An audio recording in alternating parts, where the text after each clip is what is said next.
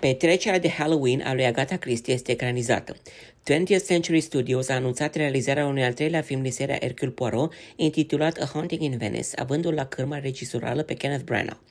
Distribuția noului film cu accente supranaturale este compusă din Tina Fey, Jamie Dornan, Michelle Yeoh, Kyle Allen, Camille Cotin, Jude Hill, Ali Khan, Emma Laird, Kelly Riley și Ricardo Scamarcio.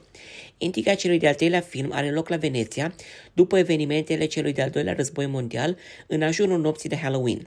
Inspirat de petrecerea de Halloween, detectivul retras și într-o izolare autoimpusă, participă fără tragere de inimă la o ședință de spiritism într-un palat bântuit, iar unul dintre musafiri este ucis, fostul detectiv fiind nevoit din nou să-și suflece mânecile.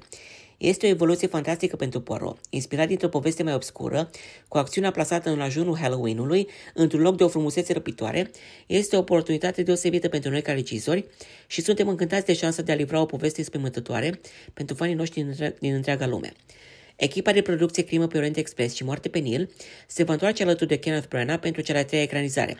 Noul film va debuta pe data de 15 septembrie 2023 în cinematografele din România, conform Cineforum.